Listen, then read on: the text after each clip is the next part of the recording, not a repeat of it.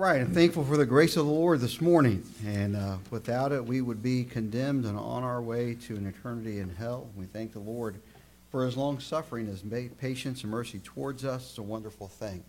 So we go forward this morning thinking about uh, this being Stewardship Month and a time when we kind of come together and we just, in February, really focus on some things about stewardship. We uh, begin this morning just going forward in that thought in stewardship. And so as we begin this morning and we kind of fix our attention in our text this morning, let a man so account of us as of the ministers of Christ. And by the way, as we look at that and we talk about ministers of Christ, in the day and age in which we live, we kind of automatically tune our thought to when we hear the word minister to uh, a, a, pastoral member of the staff or the pastor or someone that is in uh, some, some type of, of a, uh, of a leadership role in that mindset. But that's really not the point here. He's, all of us are ministers of Christ. Every Christian should be a minister of Christ. Every Christian should be someone who is ministering the gospel. Every opportunity the Lord sets in front of us, we ought to be seizing. We ought to be uh, looking as we uh, as we move forward in our days and in our lives. And so we start here this morning, just kind of setting that tone. Let us uh, let a, let a man so account of us as of the ministers of Christ and stewards of the mysteries of God. Now, God has made us a steward. Uh, and that means every one of us. We're, we are to steward, as we talked and preached last week, about of our own lives. I, I want to be a good steward of the life that God has given me. Most people have the attitude that, that I have my life, God gave me life, uh, and it's up to me how I spend it. I made the argument last week that life is not a gift that God has given us to be spent. It is a gift that has been given to us to steward for His glory and for His honor.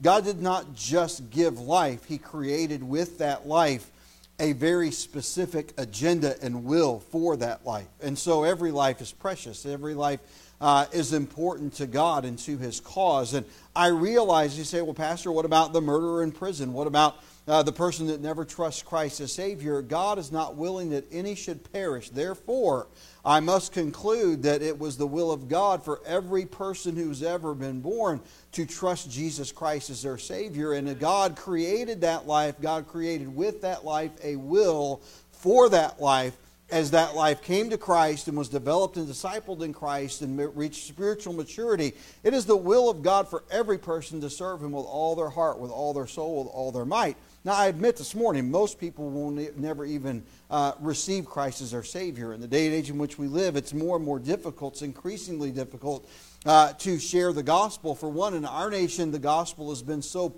uh, diluted uh, that and, and, and twisted in many regards that it's, it's similar in a lot of aspects, but when you get right down to it, most people mix works in with salvation and make it a part of the process. And uh, we understand very clearly biblically that that's just not, that just doesn't work. It does not biblically hold up. Uh, it is a gift from God. It is not something that I can work to achieve. It is, uh, it is simply by God's grace and God's mercy that it is put out there to me and that is displayed. So when we talk about the mysteries of God, we're really talking about three primary things when we talk about the mysteries of God. And, and th- that's not the, the bulk of the message this morning, so I'm not going to get real deep into that. I just want to make sure that we kind of understand the, the context here. Uh, the first of those mysteries to me is the cross. The cross of the Lord Jesus Christ is a mystery. How God could take uh, his own son and put him on a Roman cross, persecuted, tortured, uh, and beaten and humiliated, naked, hung with spikes driven through his hands and his feet, and then his side pierced as he, uh, as he expired on that cross and gave his life to pay for our sin. How God could love man so much, how Jesus could love his creation so much that he would be willing to suffer the wrath of God and become our sin on Calvary's cross is a mystery. Furthermore, it's a mystery to me how you could take blood that is as red as crimson and wash away my sin and make my life white as snow. Uh, I, you know, it's just that th- those things uh, are not things that logically make sense. They do not register in the human experience, in the human consciousness. No one here would take a group of strangers and say, I'll sacrifice any of my children, let alone my only child and only son, to pay for something that you've done. That doesn't, that doesn't make sense in man's economy and man's way of thinking, but it is a mystery of God. It is the mystery that God could devise a plan that would cause us to come to a place where my sin could be atoned for, where God could, could maintain his holiness, could maintain his justice, could maintain his righteousness, and yet in his grace and mercy reconcile me to himself with my sin, not only forgiven but fully paid for, and could restore me to a state that puts me before the presence of God as if I had never committed an offense against him. That's a mystery. But I know it's true. So, Pastor, how do you know that? Well, the Bible tells me that. I see it borne out in the lives of people. It's one thing to read it in the Bible and to, to see it and make a decision, okay, this is what God said, so I'm going to, by faith, believe it. And, and in essence, that's what the Christian life is, and that's what we should do. But the Bible also tells us that faith is the evidence of things hoped for, is the substance of things hoped for, the evidence of things not seen. There's evidence to it. Every time we come together on Sunday, I see the evidence of the working of God. I see the evidence of the grace of God. I see lives that, that, that have been changed and transformed by the power of God. And as difficult it is for me to wrap my mind around how God could make atonement for my sin and do all of that that I've described for me, it is equally difficult for me to understand how God could take someone uh, who was a drunkard or someone who was a drug addict or someone who was, a, uh, was abusive and someone that, uh, that was, uh, uh, that was uh, obnoxious, someone that was cruel and, and hateful, and completely transform their life into something new. That's an amazing thing. That's a mysterious thing. Uh, but I trust that God, and I believe the Word of God, not simply because I read it, and I know that I should, but because every time I get around God's people, I see the evidence of it. I see the evidence of the working of the Holy Spirit in lives. I see the evidence of the Holy Spirit working in my own heart and life and the lives of those that I come in contact with and within my family. The next thing about the mystery of God is that, that, that he speaks to is the church particularly that the church is blended. There's so much emphasis, and uh, God made Abraham his people, and the Israelites are his, his chosen people, and, uh, and even today, the things that God has promised to Abraham will come to fruition. What has not yet happened will happen.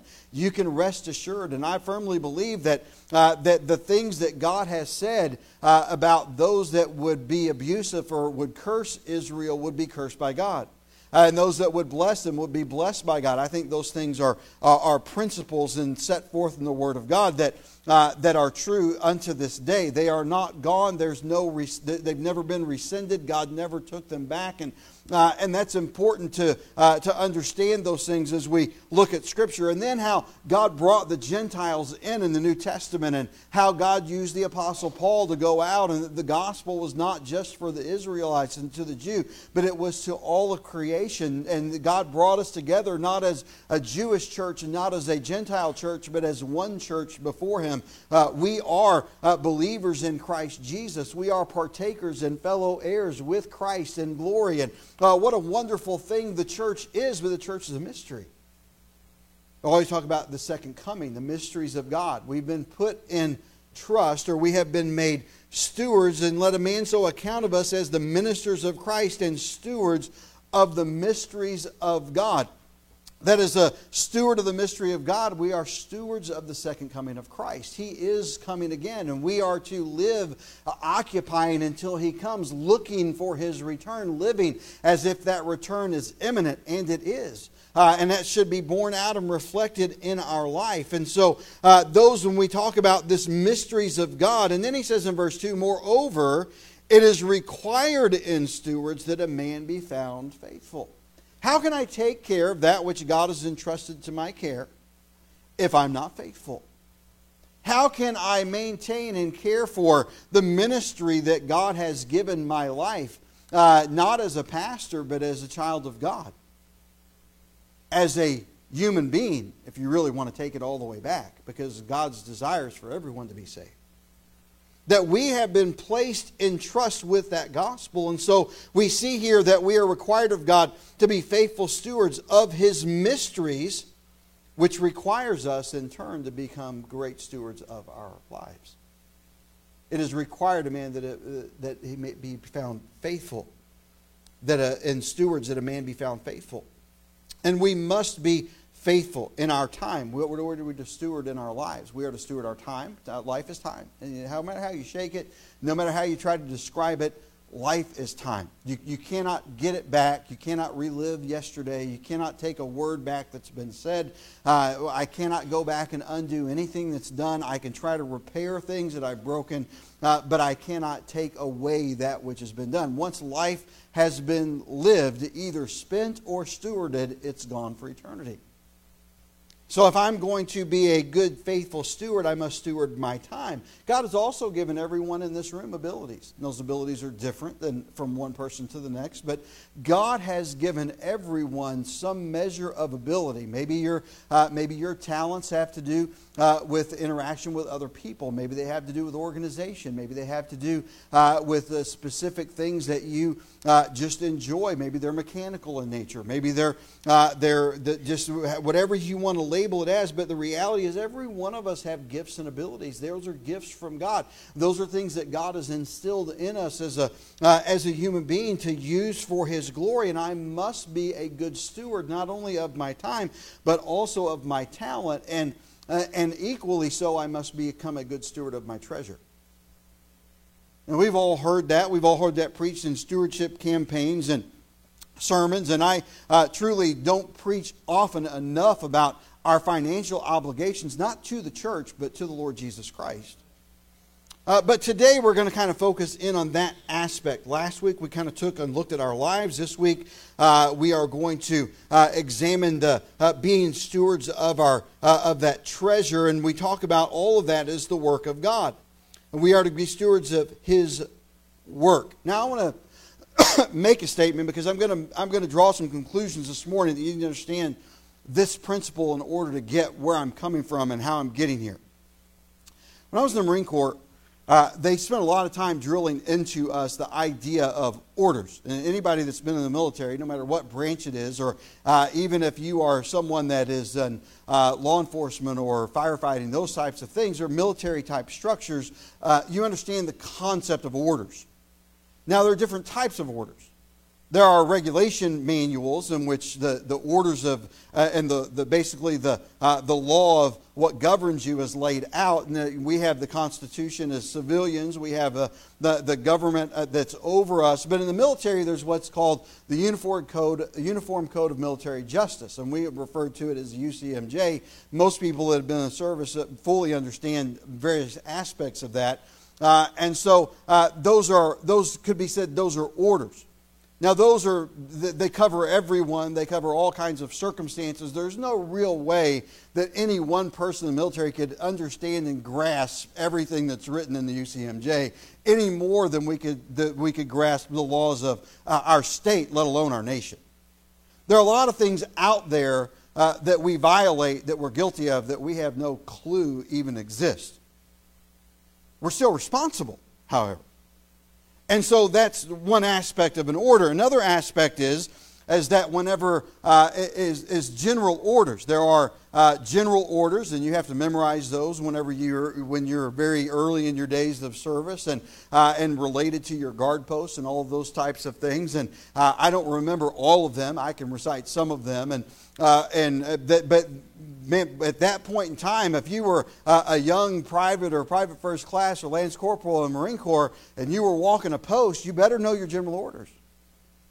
And you probably, when the corporal of the guard, the sergeant of the guard, and the officer of the day rolled around, especially when it was 2 or 3 or 4 o'clock in the morning, there was a pretty good chance that uh, whenever he came and inspected your post and you snapped to and presented arms and greeted him after you challenged him, that you were going to get questions about uh, some general orders, just to make sure, especially if you were young and new to the post, they want to know if you know what your responsibilities are. And then there were what we called uh, uh, just your, your standard, standing orders. Now, a standing order, I think, is very important for us to understand if we're to properly interpret biblical principle. Because the principle of a standing order, in my mind, is seen all throughout the Scripture.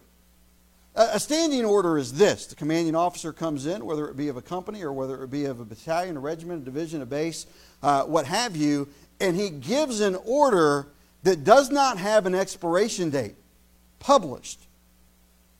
Then that would be considered a standing order. In other words, this order is in force until such a time that a new order by someone that is of equal billet and rank or exceeds that billet and rank issues a new order that countermands it.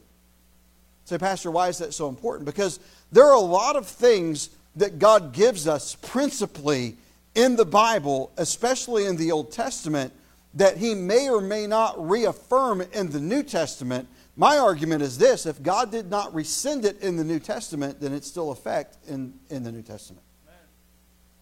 And so, for example, I'll give you an idea of what we're talking. We're going to get to this because I think that this applies to the concept of our giving.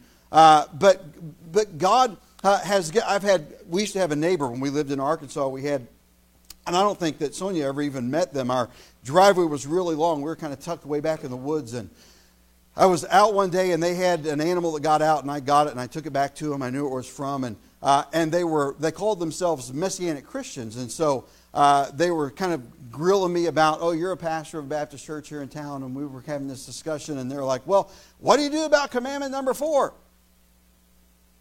Remember the Sabbath to keep it holy. They worshiped on Saturday. They were Messianic Christians. They believed that Jesus Christ was the Messiah, but they, they but they uh, believed that worship should still be done on, uh, on Saturday. What, do you know that every commandment of the Ten Commandments, except commandment number four, is reaffirmed by the Lord in the New Testament. But that command is also changed by the Lord in the New Testament. When he told us to bring our tithes and offerings on the first day of the week, lay them in store in the first day of the week, the practice of the early church to come together on the first day of the week. It was a standing order that was nine of which were reaffirmed in the New Testament, and one of which was countermanded in the New Testament. Now, there is no, and the reason this is important is this in this concept, there is no biblical command in the New Testament for you and I to tithe 10%. You can't find it in the New Testament. What you find is the concept of giving by grace. Now, in the day and age in which we live, people take the thought of grace and they equate grace to, I don't have to do the burdensome lifting of the law. I'm free. But the reality is, is that when the Lord Jesus Christ has my heart and I am truly a faithful steward, that I will always exceed what God's expectations are. And what you see by example of the New Testament church and the early church is not people ever doing less, but people doing more. I would go so far as to argue that the, the command to give, and furthermore, the example to give, which we'll see in a moment, tithing to the Lord 10% started way before there was ever a command to do so and kind of people that kind of have this mentality that as a New Testament Christian, I have no financial responsibility to God or you can't put a percentage on it, uh, have lost sight of the fact that God established the principle in the book of Genesis long before he ever made an, issued a command in Exodus. I, I, cannot kind of twist and I can't get my mind away. And I've kind of studied this out and tried to, I've tried to get there. I've, I've tried to uh, get to that spot where I could say, okay, I don't have to give at least this much. But I just can't, in good conscience, as a Christian in the New Testament age, get there. Because in my mind, God gave me a standing order. Not only did He give a standing order which He has not rescinded, He, more importantly, gave me an example and set a precedent that was followed for generations well before a command was ever issued. And there's nothing in the New Testament that would lead me to believe that I am not only obligated to give that tithe, but I am also expected, and if I want God's blessing, required to give a gift on top of it. Now, that gift, there is no, there is no framework for that. There's no specificity to that. It's just out there. Now, so, with that principle of a standing orders, we're going to look at several things this morning. And you can disagree with me if you want to, but I'm just telling you, as I look at the Bible in good conscience, I cannot divorce myself in the New Testament age from the obligation that I have to give the Lord 10% plus, not, oh, this is the age of grace, so I can do less if I want to. And so uh, there's a standing order and a, and a precedent of example. Now, the biblical example of tithing begins in Genesis chapter 14.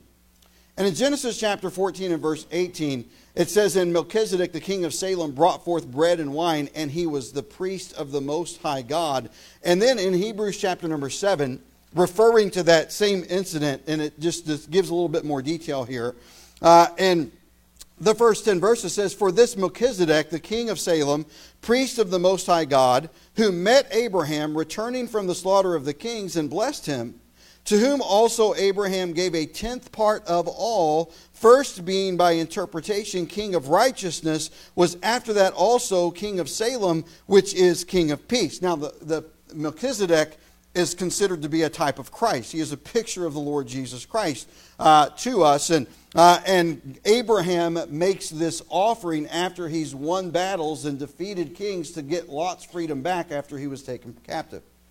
Without father, without mother, without descent, verse number three, having neither beginning of days nor end of life, but made like unto the Son of God, abideth a priest continually. Again, a picture of the Lord Jesus Christ. Now consider how great this man was unto whom even the patriarch Abraham gave the tenth of the spoils, and verily they that are of the sons of Levi who receive of the office of the priesthood have a commandment to take tithes of the people according to the law that is of their brethren, though they come out of the loins of Abraham. But he who was whose descent is not counted from them received tithes of Abraham and blessed him that had the promises. And without all the contradiction of the less uh, the less is blessed of the better. And here, men that die receive tithes, but there he receiveth them, of whom it was witnessed that he liveth. And as I may so say, Levi also, who receiveth tithes, paid tithes in Abraham. For he was yet in the loins of his father when Melchizedek met him. Now, there's another issue I'll address here. I've had uh, known of pastors in the past that would say, I'm, I'm, I'm the pastor of the church, I'm a Levite, so therefore I'm not required to tithe. And I've known pastors for decades that believe that. And I think uh, I, that first I'm a Christian and first I'm a member of the church, and uh, I have that responsibility. And even if I felt uh, that the Bible gave me some latitude there, when I get to here, I can't maintain that belief because he says here that even the Levite, Levi also who received tithes paid tithes in Abraham. And so the example again is that everyone should be honoring the Lord with at least minimum 10% of, of their increase. Now, I believe this as well. I believe that these types of principles, like the principle of God saying that he who blesses Israel, I will bless, and he who curses Israel, I will curse. He's never rescinded that in the New Testament. That is a standing order, a standing principle. I believe this is like unto that. If I am a lost person who does not know the Lord Jesus Christ, but I have been taught uh, to give the Lord a tenth part of my income, I believe that God will bless that individual. Because he's doing and following a command and an example that God has set forth biblically. And it's, it's challenge, and God even tells us to challenge him in that point, and we'll get to that in a little bit. Now, so we continue to look at this biblical example of tithing. It didn't stop with Abraham. It wasn't like one patriarch did it and then uh, it just went away. Uh, we see in in Genesis chapter 28 and verse number 22 in Jacob, and this stone which I have set for a pillar shall be God's house, and of all that thou shalt give me, I will surely give the tenth unto thee. Now, again, I'm not saying this morning that God in the New Testament has laid this command on us. I'm saying that God set forth an example in the Old Testament before a command ever existed, and nowhere in the Bible can I find where He said this no longer applies. So when grace comes on the scene, I have to make an assumption that God has done away with things that he set precedent for in the Old Testament. This is not a ceremonial part of the law. The ceremonial part of the law was fulfilled. This was established, and God set this precedent far be, long before there was a ceremonial law. Now, in these biblical examples that we've seen, also consider that there is a biblical example of an offering in Exodus chapter 25 and verses 1 through, through 9. And we won't have time this morning to go there and look at all those verses. We've still got a lot to get through here this morning.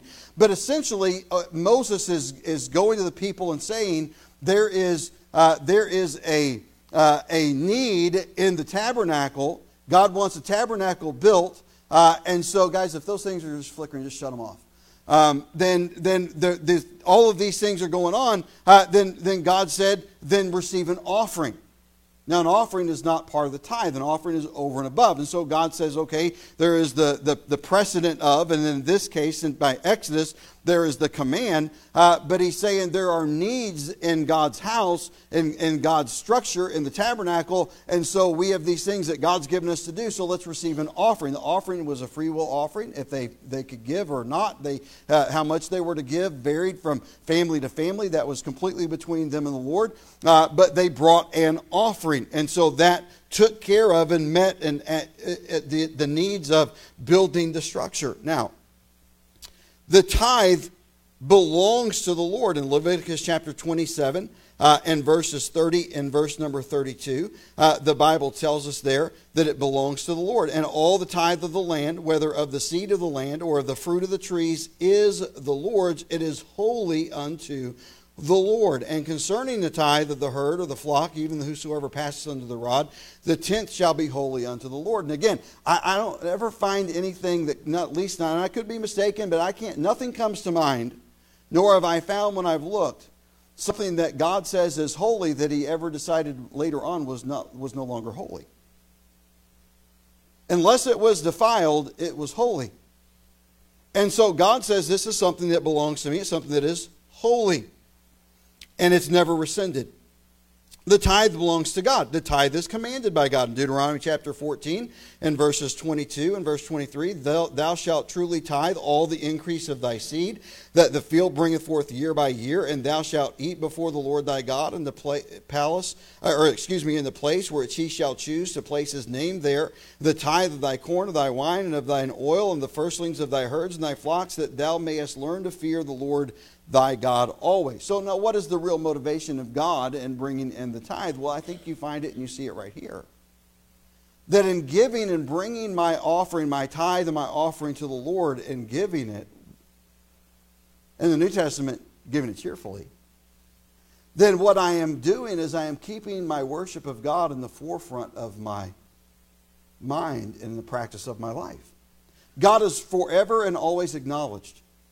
One of the great things in the busyness of life is that we get so busy and wrapped up in life that we, uh, or it's easy to just forget to stop on a casual or a busy day and say, I want to acknowledge God. I want to express my gratitude to God. So when I come on the first day of the week and I lay in store my tithe, my offering to the Lord, then what I am doing is I am honoring and worshiping God. I am keeping God in the forefront of my life and of my thought. Uh, and, and he lays it out there that thou mayest learn to fear the Lord thy God always. The fear of the Lord is the beginning of knowledge, it is the beginning of wisdom. And so, in following this precedent and in following this example that was given well before a law was ever written, God is saying this will help you remember to keep me always first, to love me with all of your heart. Now, and so we see there's a biblical example. There is the, the, the example of tithing, the example of an offering. Uh, then the tithe belongs to God. Then the tithe is commanded by God. Uh, and then the tithe pro- provides for the work of God. In Numbers chapter 18 uh, and verses 21 through 28, and again in Nehemiah chapter 10 and verses 37 and 38, uh, what we see is that God's work was provided for. Nehemiah 10, 37 and 38 says, and that we should bring forth the first fruits of our dough and our offerings, dough as in not our money, but as in their bread dough. Uh, and so, uh, and our offerings and the fruit of all manner of trees and of wine and of oil unto the priest, the chambers of the house of our God, and the tithes of our ground unto the Levites, that the same Levites might have the tithes in all cities of our tillage. And the priest, uh, the son of Aaron, shall be with the Levites when the Levites take tithes, and the Levites shall bring up the tithe of the tithes into the house of our God, to the chambers, into the treasure house. And so God gives us the example where it is to provide for the work of God and those who labor on his behalf. It, is, it provides for God's work. Now, we saw that also in Hebrews chapter 7 uh, and verses 5 through 8 in the 10 verses that we read there. Uh, and so consider those things uh, as we move along this morning. And so we see this standing order. Now, three thoughts about uh, giving to the Lord, tithing to the Lord this morning. Number one, the tithe is God's property. See, we view it as this is mine, I'm going to give 10% of it to God. But the reality is, the Bible tells us very clearly the tithe is the Lord's. It doesn't belong to me to begin with. Now, to a pastor, this is the age of grace, and uh, I understand. But the same people that, that make that argument that truly love the Lord would be very quick to acknowledge that I belong to God. That every part of me belongs to God. So why the inconsistency when it comes to giving? If all of me belongs to God, then all that I have belongs to God as well. And so when I make in my own heart and my own mind and I'm trying to be pleasing and honoring to the Lord, that I have to come to the acknowledgement that if, if, if I belong to God and my children belong to God and my house belongs to God and my car belongs to God, that everything else in my life belongs to God too, including my bank account. It's not mine, it's His. My life is not mine. I've been bought with a price. And so we have to keep consistent in our analyzing and, and applying things to our life. The tithe is God's property. Malachi chapter 3 uh, and verses 8 and 9, the Bible says very plainly, Will a man rob God? Yet ye have robbed me. But ye say, Wherein have we robbed thee? In tithes and offerings. Ye are cursed with a curse, for ye have robbed me, even this whole nation. Now, there are, there are several questions in, I think, five, if, I, if memory serves, in Malachi that kind of lays out there uh, things that God's expectations are and where God confronts uh, his people as the Old Testament comes to a close. What I'm saying and making the point, and God, I believe, is reinforcing the point here, is that it belongs to him. But it's not that God wants your money. God doesn't want my money or your money. God wants my life. God wants my heart. God wants me to give everything that I am to him a living sacrifice. So the tithe is God's property. And as, as easy as it is for me and most Christians to say, yes, I belong to the Lord, we cannot segregate other areas of our life and say, I belong to God, but this doesn't. I either belong to God or I don't. The reality is, is that whether I think I do or not, I belong to God. Whether I acknowledge that and live my life accordingly or not is something else. Three thoughts about this just very quickly this morning. Number one, God has entrusted us with His property. God has entrusted us with His property. In Ephesians chapter 5 and verse 16, he tells us, redeeming the time. We are to redeem the time. Why? Because the days are evil. And so my time is His. I need to redeem that time. In Colossians chapter 4 and verse number 5, he tells me to walk in wisdom toward them that, were with, that are without redeeming the time. So I want to walk wisely in the fear of the Lord, uh, redeeming the time. I have been put in trust with his property, my life, his gospel. 1 Thessalonians chapter 2 and verse 4, which you uh, that you hear frequently here. But as we were allowed of God, it is a privilege, it is an honor. But as we are allowed of God to be put in trust with the gospel, even so we speak, not as pleasing men, but God. God's put the gospel in our trust. Secondly, not only has God entrusted us with his property, but my willingness to give God his tithe is a reflection of my willingness to give him every other area of my life. I, I can't pick and choose, okay, God, uh, I'm going to give you what's easy, and I'm going to trust you when it's easy, but I'm not going to trust you. Because here's what it comes down to Pastor, I can't afford to tithe. Now, people that are mature Christians that have put God to the test over the years and that have just said, No, I'm going to do what God told me to do no matter what, uh, would always come back. I used to love Brother Tuffy in this regard. Brother Tuffy would, would he couldn't even say it without weeping uh, that, uh, uh about how uh, that first dollar, and, and he, would, he would get into the best that he could still get it out and talk about how all those years ago he made a decision he was going to do that. And then he would weep as he would try to tell you how God blessed him over the years because of it. And so when we look and we consider the, the, the principle here, what God is saying to us is that we willingly should give this area to God. Hey, listen, it's easy to trust God whenever everything's going great. It's hard to trust God when things are hard. It's a lot easier to sing God's praises and to trust Him when you're healthy than it is when you're sick. It's a lot easier to do the right thing and to do what God's given us and, and, and laid out for us to do uh, whenever we know how all the bills are going to get paid. But it's, it's when God blesses the most is when we do what's right when we don't know how. And so God lays this out here for us. My willingness to give to God is, is a reflection of my willingness to give Him every other area of my life. What He really wants is my heart. If He has my heart, the rest of it's easy. The reason that all these other areas of the Christian life become difficult is because God doesn't really truly have our heart. Once He has my heart, He has it all. Once He has my heart, uh, everything is, is set and falls in place. And so, uh, so uh, my willingness to give to God is a reflection of what I've given to God in my heart. Uh, third, I would say that it is essential to a blessed or a cursed life. Uh, with, I want God's blessing, I have to do what God says. God said specifically uh, in Malachi uh, to bring all the tithes into the storehouse, that there may be meat in mine house, and prove me, put me to the test now. Herewith saith the Lord of hosts, if I will not open the windows of heaven and pour you out a blessing, and there shall not be room enough to receive it. If I want to be blessed by God, this is one area where God says, put me to the test. Put me to the test. Now, I believe this. I believe that you ought to do what God puts in your heart to do. I don't believe that we ought to tempt God, that we ought to just say, okay, God, I'm just going to, uh, I'm going to give you everything I got. I'm not going to be able to pay a bill for a year. You do what God tells you to do. And that's what gets missed a lot of times in the New Testament age is that uh, preachers get up and preach these principles or get greedy and, uh, and they're just like, oh, if you'll do this, then God will give you. I'm not going to promise you what God's going to do. I'll promise you this if you do what God puts in your heart to do and you're obedient in that regard, no matter whether it makes sense financially or not, then God will bless you. Don't just do it because pastor preached the message, or don't just do it because somebody put some pressure. Don't just, I would even say this uh, don't do it just because there's a need. Do it because God told you to do it. Do it because God gave you a burden for it. And when I'm obedient to the Lord in that regard, then God will turn around and will bless me for my obedience. And so, first we see this morning that the tithe is God's property. It doesn't belong to me to begin with. I'm not paying a bill when I and he and he, listen, the Bible tells us to bring our tithes to the storehouse. I don't like it when I have conversation with people and, the, and their attitude is, and, and I have to guard myself to make sure I don't fall into the same trap. Oh, I got to pay my tithe. You don't pay your tithe, you bring your tithe.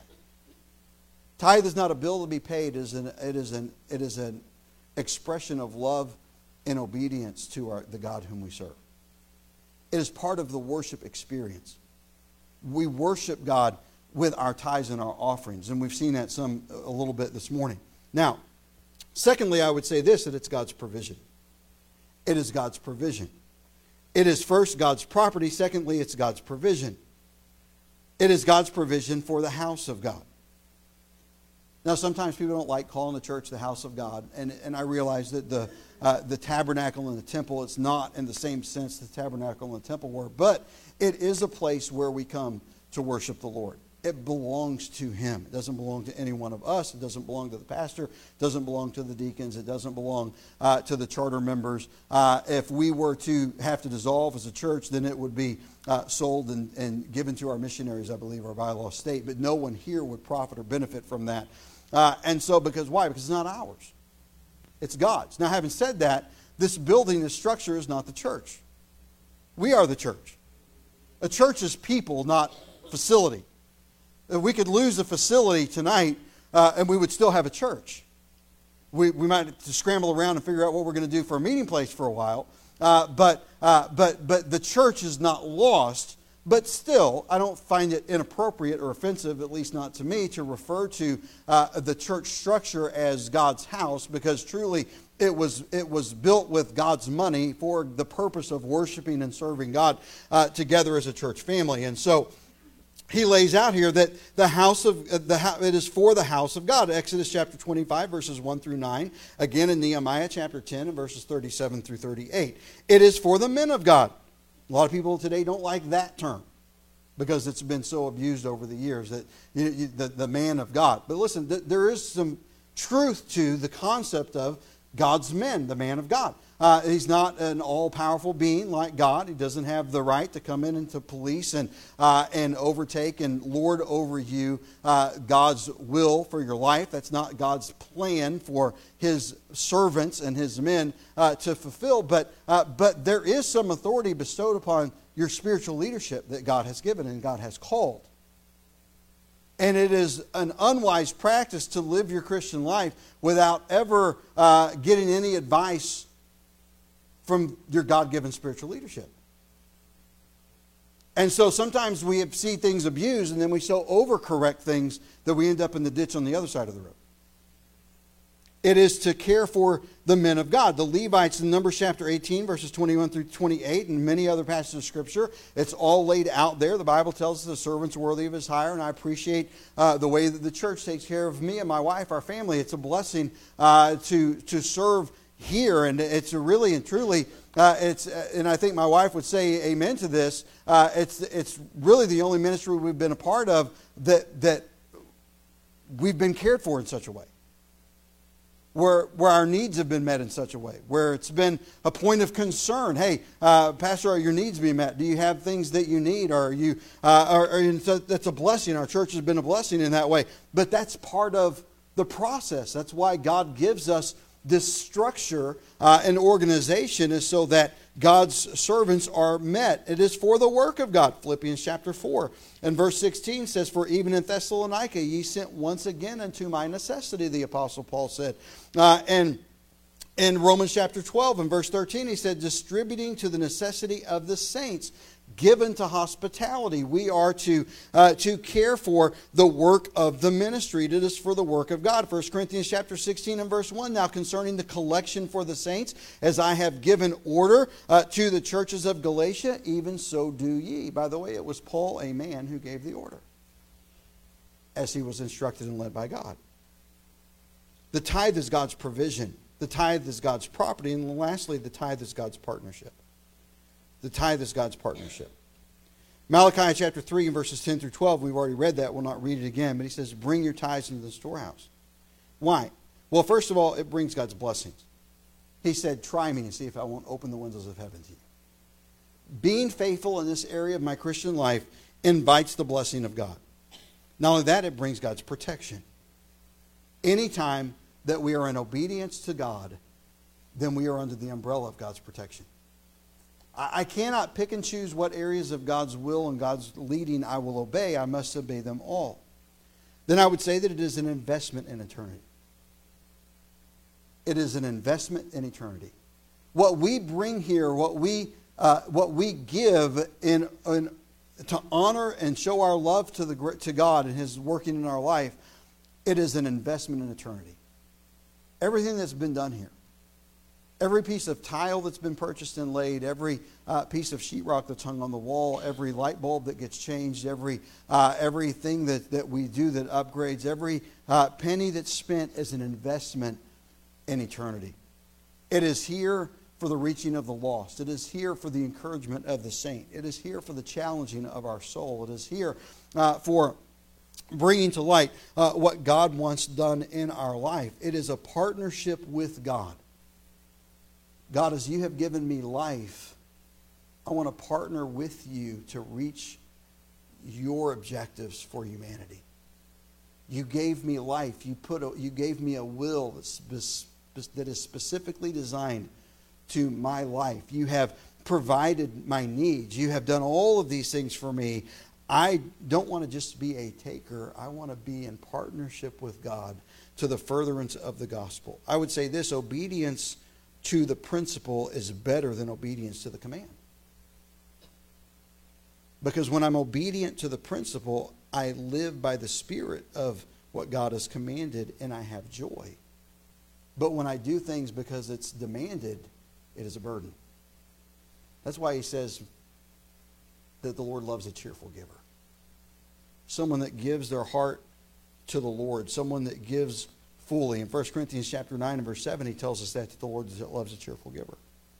There are a couple of men that were prominent in history that, uh, that believed and lived this, uh, this principle.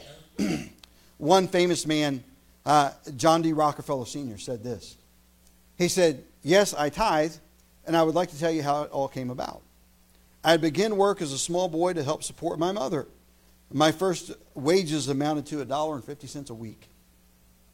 The first week after I went to work, I took the $1.50 home to my mother, and she held the money in her lap, and she explained to me that she would be happy if I would give a tenth to the Lord. I did. And from that week until this day, I've tithed every dollar that God has entrusted to me. Notice the attitude. Not that God has given to me. And that's part of the problem, even politically today. Even Social Security things, they're kind of flipping all the verbiage around. Now it's a benefit. It's not a benefit, you paid for it. Welfare is a benefit. Social Security is not a benefit, it's paid for. It's supposed to be in a trust. It's an attitude, it's a mindset. Notice the mindset of Mr. Rockefeller. I have tithed every dollar God has entrusted to me. God doesn't give us anything other than salvation. Everything else is entrusted to our care to be a good steward of. And I want to say, if he, he went on to say, if I had not tithed the first dollar I made, I would have not would not have tithed the first million dollars that I made. Tell your readers to train their children to tithe, and they will grow up to be faithful stewards of the Lord. It's a different mindset in old generations that have passed away. There was a lad, 16 years of age. He was named William. He left home, set out to seek his fortune because there was nothing at home for him. All the possessions that he owned, he could hold in the bag in one hand. And so he took his bag and he went down and he met an old canal boat captain. And he told them that his father was too poor to keep him, and so he had to go so it wouldn't be a burden to the family. And the only thing that he knew trade wise was soap making and candle making. And the old man knelt down, the old captain of the canal boat, and prayed and earnestly for the boy. And then he advised him this He said, Someone will soon be the leading soap maker in New York. It can be you as well as someone else.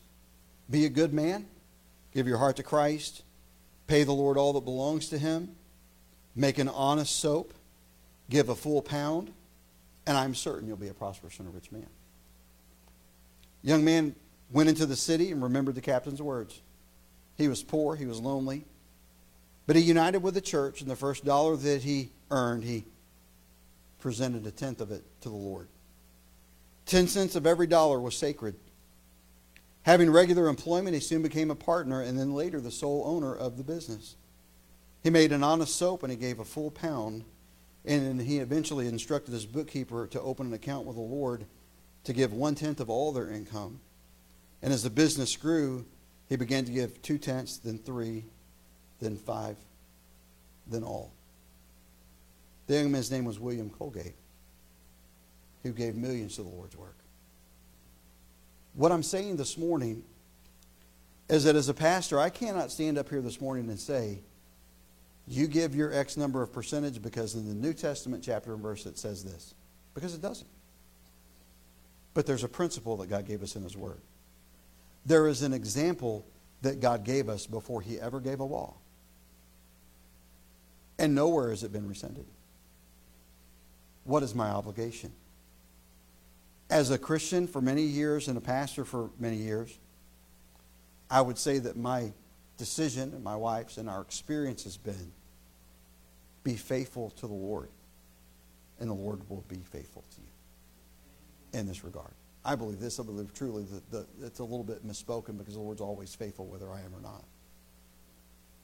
But in this realm, we have, we have not always had what we have now we have not always had, and we've, we've lived at times in substandard conditions. We've, we've sometimes wrote our check and put it in the offering plate, not knowing where the meals were going to come for for the next week. Obviously, I haven't gone hungry. God has blessed us immensely. And I'm saying to you this morning follow the principles of God's Word. Stop worrying so much. Is this is commanded here? Is it commanded for us in this age? It, it's, for one, I believe it is by standing order and exceeded. Truly, I don't believe that I can be compliant with God's desire for my life until I have given 10% plus. Because that's the reality of what grace is and does. Grace is not an excuse. To go out and live how I want without consequence. Grace is the freedom to carry out the responsibilities that God has given me for His glory and for His honor. I embrace the idea of grace. It found me. It, it, God's grace saved my soul. His mercy has bestowed much blessing upon me. It's not an excuse to just do whatever. It is the freedom to fulfill the responsibilities that God has given me. I want to be faithful in every area of my life. God, I, I'm yours. And I can't I can't separate and say, okay, I'm yours, but she's not. I'm yours, but they're not. I'm yours, but my truck is not. I'm yours, but my house is not. I'm yours, but my bank account is not. I'm either yours or I'm not. I'm either all of me belongs to him and he has me all or he has none of me. When we understand the concept of faithful stewardship of the mysteries of God, of the cross of Christ, of the church, of his second coming, then I can never fulfill my responsibilities until my life becomes that living sacrifice that he demanded in Romans chapter 12, verse 1. Will I give it? Will I recognize who it belongs to? Will I recognize who I belong to? Will I honor and be obedient to him as I live my life? Heavenly Father, as we close this morning, Lord, it's always difficult to preach on this subject. Lord, I pray that you'd help our hearts to be open to the principles of your word. Lord, so often we're asking the questions, what do I have to do? Rather than asking the question, what should I do? Lord, I pray that you'd help us to have the spirit and a heart that wants to please and honor you in everything that we do. Lord, I pray that you'd help us to be compliant, obedient, to live in the freedom, the grace that you've given, understanding that that means that when our heart's truly yours, there's nothing that we have that we will withhold from you. Lord, help us to express that. Lord, work in our hearts now, we pray. In Jesus' name and amen. Would you stand together, heads are bowed and eyes are closed? She begins.